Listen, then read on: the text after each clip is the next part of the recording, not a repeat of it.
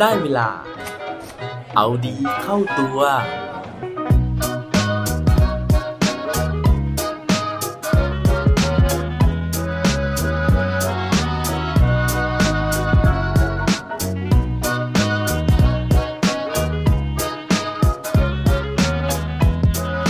คุณเคยรู้สึกว่าตัวเองโชคร้ายบ้างไหมครับ สวัสดีครับ พบกับผมชัชวานแสงปรีดีกร และรายการเอาดีเข้าตัว รายการที่จะคอยมาหมั่นเติมวิตามินดีดด้วยเรื่องราวแล้วก็แรงบันดาลใจ เพื่อเพิ่มพลัง และภูมิต้านทานในการใช้ชีวิตให้กับพวกเราในทุกๆวันสำหรับคนที่ติดตามรายการมาตลอดนะฮะอาจจะสงสัยนะครับว่าผมหายไปไหนมานะครับ1สัปดาห์ ก็ต้องบอกว่า ผมก็แอบอู้นะฮะ แล้วก็ถือโอกาสที่เป็นช่วงของวันหยุดยาวนะฮะในการที่จะพักผ่อนนะครับเนื่องจากว่าสต็อกที่ผมอัดไว้นะฮะมันหมดนะครับ แล้วก็ผมเนี่ยไม่ค่อยจะมีเวลาในการที่จะอ่านนะฮะหรือว่าไปดูอะไรใหม่ ๆ มาเพื่อที่จะมาเล่าสู่กันฟังนะครับ ประกอบกับโดยปกติแล้วนะฮะในช่วงที่เป็นวันหยุดยาวนะครับ ในวันที่เป็นวันหยุดนักขัตฤกษ์นะฮะหรือว่าลองวิกเอนแบบนี้นะครับ ผมเนี่ยสังเกตนะฮะว่าจำนวนยอดของคนฟังเนี่ยมันก็จะน้อยลงนะฮะเนื่องจากว่าผมเดาเอานะครับว่าคนที่ฟังรายการของผมเนี่ยส่วนใหญ่ก็มักจะฟังตอนเวลาที่ขับรถไปทำงาน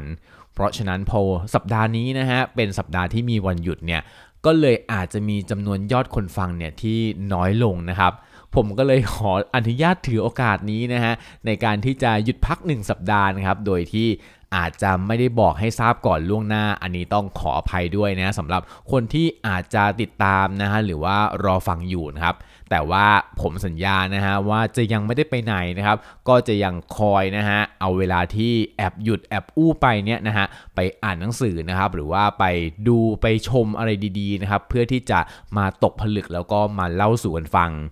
สัปดาห์นี้ก็เหมือนกันนะฮะที่ผมหายไปนะครับไม่ได้อู้ไปเปล่าๆนะครับแต่ว่าผมเนี่ยก็เลยได้มีโอกาสไปดูภาพยนตร์นะครับใน Netflix 2 เรื่องด้วยกันนะฮะโดยที่ทั้ง 2 เรื่องเนี่ยเป็นหนังที่เรียกว่าสร้างแรงบันดาลใจให้กับคนที่ได้ดูได้ชมกันเป็นอย่างมากเลยสำหรับวันนี้นะครับผมจะขออนุญาตหยิบเรื่องหนึ่งนะฮะที่ผมดูก่อนนะครับขึ้นมาเล่าสู่กันฟัง โดยต้องบอกว่าเรื่องนี้เนี่ยเป็นแรงบันดาลใจให้กับคนที่ ชิญชะตากรรมนะฮะที่ฟ้าเนี่ยกำหนดนะครับหรือว่าเป็นชะตากรรมที่เขาบอกว่าเป็นธรรมชาติกำหนดนะฮะเป็นสิ่งที่เราเนี่ยสามารถที่จะควบคุมได้ยากมากๆ แต่ว่าเรื่องราวของคนที่เป็นตัวละครเอกในวันนี้นะฮะเขาสามารถที่จะเอาชนะโชคชะตานะฮะเอาชนะธรรมชาติ แล้วก็สามารถที่จะกำหนดชะตาชีวิตของตัวเองได้ โดยที่ภาพยนตร์ที่ผมกำลังจะเล่าสู่กันฟังในวันนี้นะครับ มีชื่อว่า A Boy Who Harnessed the Wind เรื่องราวจะเป็นยังไงนะครับ ไปติดตามพร้อมกันได้เลยครับ ต้องบอกเลยนะฮะว่าภาพยนตร์เรื่องนี้นะครับ จริงๆแล้วเนี่ยไม่ได้เป็นภาพยนตร์ในกระแสนะครับ แล้วก็ผมเนี่ยก็ไม่ได้รู้จักภาพยนตร์เรื่องนี้มาก่อนเลยนะครับ สาเหตุที่ผมได้ไปดูภาพยนตร์เรื่องนี้เนี่ยก็เนื่องมาจากว่า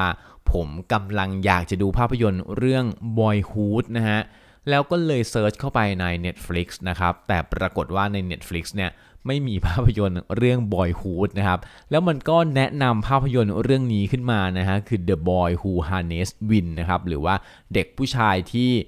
จับนะฮะหรือว่าดักพลังของลมนะครับแล้วก็อ่านเรื่องย่อดูนะฮะปรากฏว่าเออมันก็น่าสนใจนะครับว่าแล้วก็เลยลองเปิดดูซะเลยนะครับ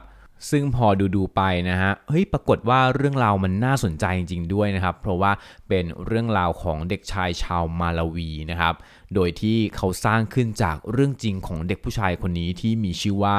วิลเลียมคัมแควมบ้า เรื่องราวในเรื่องนะฮะมันก็เล่าถึงความยากแค้นนะครับของประเทศมาลาวีนะฮะโดยเฉพาะหมู่บ้านที่วิลเลียมเนี่ยเขาอาศัยอยู่นะครับโดยที่ในครอบครัวของวิลเลียมเนี่ยเขาบอกว่าจริง ๆ แล้วตามประวัตินะฮะเขามีพี่น้องถึง 5 คนนะครับแต่ว่าในเรื่องนะฮะผมเห็นแค่ 3 คนนะฮะคือว่าพี่สาวของเขานะครับตัวของเขาแล้วก็อีกหนึ่งคนนะฮะที่ยังเล็กๆอยู่ก็คือแม่นี่ยังอุ้มอยู่นะครับ โดยที่ครอบครัวของวิลเลียมนะครับเขาเป็นเกษตรกรนะฮะจริงๆต้องบอกว่าทั้งหมู่บ้านเลยนะฮะทั้งเมืองทั้งอำเภอเลยนะฮะอาศัยเรื่องของการทำเกษตรกรรมเนี่ยเป็นรายได้หลักในการเลี้ยงชีพ บ้านของวิลเลียมเองนะฮะเขาก็ทำไร่ข้าวโพดนะครับซึ่งจริงๆแล้วปกติที่ผ่านมาครับเขาก็ได้ผลผลิตที่ค่อนข้างจะโอเคนะฮะ แต่ปรากฏว่าในปีที่หนังเนี่ยเล่าถึงครอบครัวของเขาเนี่ยเป็นปีที่มีภัยแล้งเกิดขึ้นนะครับ แล้วก็มีเรื่องของความแห้งแล้งต่างๆนะฮะซึ่งทำให้ครอบครัวของเขาเนี่ยไม่สามารถที่จะทำไร่แล้วก็ได้ผลผลิตมาอย่างเพียงพอตอนนั้นนะฮะเกิดภัยแล้งเป็นอย่างมากเลยนะครับซ้ำร้ายนะฮะก่อนหน้านั้นเนี่ยมันก็มีฝนตกมาอย่างหนักนะครับแล้วก็ทำให้เกิดน้ำท่วม ชาวบ้านแถวนั้นนะฮะส่วนใหญ่เนี่ย ก็ตัดสินใจที่จะสละที่ดินนะครับ มีบางครอบครัวเนี่ยถึงขนาดขายที่ดินนะฮะเพื่อที่จะให้พวกนายทุนเนี่ยมาโค่นล้มนะครับต้นไม้ซึ่งเป็นต้นหญ้าสูบนะฮะเป็นต้นไม้ใหญ่ๆนะครับเพื่อที่จะเอาตัวรอดไปในปีนั้นนะครับซึ่งครอบครัวหลายครอบครัวนะฮะก็ยิ่งต้องได้รับผลกระทบนะครับจากการที่ ครอบครัวอีกส่วนหนึ่งเนี่ยขายที่ดินต่างๆเหล่านั้นไปนะครับ เพราะว่าพอโค่นต้นไม้เสร็จปุ๊บนะฮะนอกจากจะเจอภัยแล้งแล้ว ในวันที่ฝนตกเนี่ยก็จะยังไม่มีต้นไม้เนี่ยมาดูดซึมน้ำนะครับก็อาจจะทำให้เกิดน้ำท่วมขึ้นมาได้อีก เรียกได้ว่าเคราะห์ซ้ำกรรมซัดนะฮะเพราะว่าหน้าที่จะต้องปลูก พืชผลไม้นะฮะก็ไม่มีน้ำนะครับ แต่ว่าอาจจะเจอน้ำท่วมหลงฤดูมานะฮะทำให้ผลผลิตเสียหายอีกนะครับมันก็เลยเกิดการประท้วงนะฮะ เกิดความขัดแย้งในหมู่บ้านนะครับ จนถึงขนาดผู้ใหญ่บ้านเนี่ยก็โดนรัฐบาลทำร้ายนะฮะ เพราะว่ามีความเห็นที่ขัดแย้งกัน ในส่วนของครอบครัววิลเลียมคาคัมบ้าเองนะฮะ ก็เผชิญกับความยากลำบากมากมายเลยนะฮะ ไม่ว่าจะเป็นเรื่องของการที่คุณพ่อคุณแม่เนี่ยเขาไม่มีเงินมาจ่ายค่าเทอมนะครับ เพราะว่าที่ประเทศมาลาวีนะฮะตอนที่เรียนประถมเนี่ยเขามีสวัสดิการให้เรียนฟรี แต่ว่าพอขึ้นชั้นมัธยมนะครับ ก็จะต้องจ่ายค่าเล่าเรียนเอง ซึ่งวันแรกนะฮะวิลเลียมเนี่ยเขาก็เข้าโรงเรียนนะครับ แต่ปรากฏว่าวันถัดมาเนี่ยเขาก็ถูกไล่ออก เพราะว่าคุณพ่อไม่มีเงินไปจ่ายค่าเทอม สิ่งที่วิลเลียมทำได้นะฮะคือพยายามที่จะ แอบเข้าไปในห้องสมุดของโรงเรียนนะครับ แล้วก็พยายามที่จะไปอ่านหนังสือนะครับ แล้วก็มาถามเพื่อนว่าวันนี้เรียนหนังสือเรื่องอะไรไป จากนั้นก็ไปค้นคว้าเองในห้องสมุด จนกระทั่งวันหนึ่งนะฮะมีเหตุการณ์ที่ทำให้วิลเลียมเนี่ยเขาเกือบจะต้องไปขโมยนะครับ ไฟที่ติดจักรยานของคุณครูคนหนึ่งนะฮะซึ่งมาแอบกิ๊กกับพี่สาวเขานะครับ แล้วเขาก็เลยไปเห็นนกลไกในเรื่องของการที่ไฟหน้ารถเนี่ยมันติดเองนะฮะเมื่อปั่นจักรยานนะครับก็คือเป็นหลักการของไดนาโมนั่นเอง เขาก็เลยแอบเข้าไปในห้องสมุดอีกนะครับแล้วก็ไปศึกษาเรื่องกลไกของไดนาโมตัวนี้นะฮะเพื่อที่จะเอามาปั่นไฟนะครับเพื่อให้มอเตอร์เนี่ยมันหมุนนะครับถามว่าเขาทำไมถึงสนใจเรื่องของไดนาโมนะฮะเพราะว่าเขาคิดว่าถ้าเกิดเขาสามารถที่จะสร้างเครื่องจักรเครื่องนี้ขึ้นมาได้นะฮะ เขาจะทำกังหันลมเพื่อที่จะดูดน้ำนะฮะหรือว่าทำปั๊มน้ำเนี่ยเพื่อดูดน้ำจากในบ่อหรือว่าน้ำใต้ดินเนี่ยขึ้นมาเพื่อที่จะให้ชาวบ้านทุกคนนะฮะสามารถที่จะทำเกษตรกรรมได้มากกว่า 2 ครั้งต่อปี เพราะตอนนั้นเนี่ยทำไร่ข้าวโพดเนี่ยมันได้แค่ครั้งเดียวนะครับ แล้วก็ตลอดทั้งปีเนี่ยก็จะไม่สามารถมีไรายได้ได้อีก เขาก็เลยอยากจะช่วยทุกๆ คนในหมู่บ้านนะฮะซึ่งตอนนั้นเนี่ย กำลังตัดสินใจที่จะย้ายออกไปอยู่ยังเมืองอื่นนะครับ ให้สามารถที่จะทำเกษตรกรรมได้อีกครั้งหนึ่ง แล้วก็อีกส่วนหนึ่งนะฮะคือว่าเขามีความหวังลึกๆนะครับว่าถ้าครอบครัวของเขาสามารถปลูกพืชได้อีกครั้งหนึ่งเนี่ยเขาก็จะมีค่าเทอมเพื่อที่จะกลับไปเรียนหนังสืออีกครั้งหนึ่งแต่สิ่งหนึ่งนะฮะที่เขาทำไม่สำเร็จนะฮะคือการที่เขาได้กลับไปเรียนในโรงเรียนในมาลาวีบ้านเกิดของเขานะครับ เนื่องจากว่า เขาเนี่ยสามารถที่จะทำกังหันลมได้สำเร็จนะฮะ โดยจริงๆแล้วนะฮะเขาไปเก็บของเก่าๆนะครับ พวกซากชิ้นส่วนของเครื่องจักรต่างๆนะฮะของรถยนต์นะครับของพวกรถแทรกเตอร์ต่างๆเนี่ยที่อยู่ในกองขยะนะครับ แล้วก็มีแบตเตอรี่เก่าด้วยนะครับ เอามาประกอบนะครับ แล้วก็ไปเอาจักรยานของพ่อของเขาเนี่ยมาทำเป็นหนึ่งในกลไกที่จะทำให้กังหันเนี่ยหมุนได้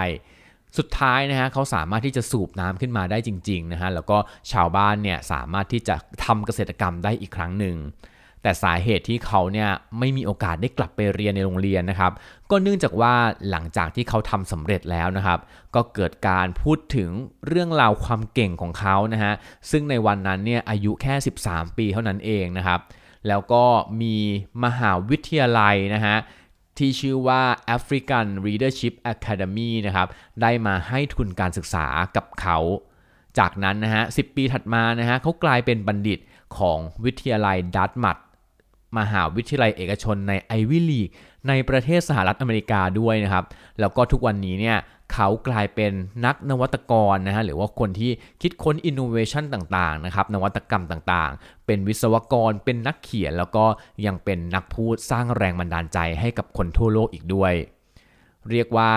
วิลเลียมนะฮะสามารถที่จะเอาชนะข้อจำกัดนะครับหรือว่าความแร้นแค้น สิ่งที่ธรรมชาติกำหนดนะครับ ด้วยความฝันของเขานะฮะที่อยากจะให้ทุกคนเนี่ยลืมตาอ้าปากได้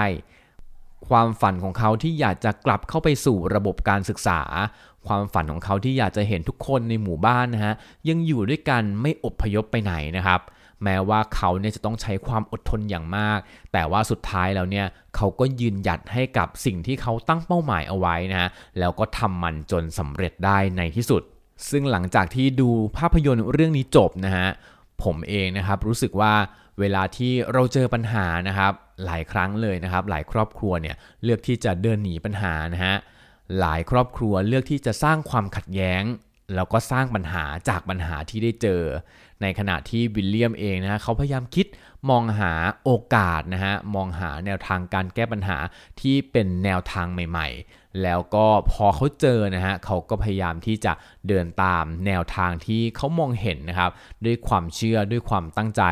แม้ว่าความเป็นไปได้เนี่ยมันจะน้อยมากๆ หวังว่าพวกเราทุกคนนะฮะถ้าเกิดว่าปีนี้ปีที่ผ่านมานะครับเราเจออะไรที่ลำบากลำบากมามากมายนะฮะ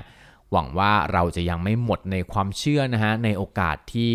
ความฝันของเรานะฮะหรือว่าความหวังของเราเนี่ยมันจะเป็นไปได้ ถ้าเกิดว่ารู้สึกขาดแรงบันดาลใจนะฮะผมอยากให้ลองไปหาโอกาสชมภาพยนตร์เรื่องนี้นะฮะเผื่อเราจะได้แรงบันดาลใจจากเด็กชายวัย 13 คนนี้ครับ และปิดท้ายวันนี้ด้วยโค้ดดีโค้ดโดนจากวิลเลียมคำความบ้า เขาบอกไว้ว่า whatever you want to do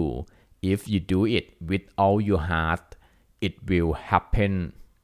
อะไรก็ตามนะฮะที่เราอยากจะทำถ้าเกิดว่าเราทุ่มเทเราใส่ใจทั้งหมดลงไป มันจะเป็นไปได้แน่นอนครับ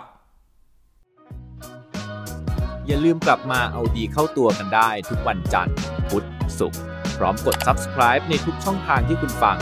รวมถึงกดไลค์ กดแชร์เพื่อแบ่งปันเรื่องราวดีๆ ให้กับเพื่อนๆของคุณผ่านทุกช่องทางโซเชียลมีเดีย สุดท้ายนี้ขอให้วันนี้เป็นวันดีๆ ของพวกเราทุกคน สวัสดีครับ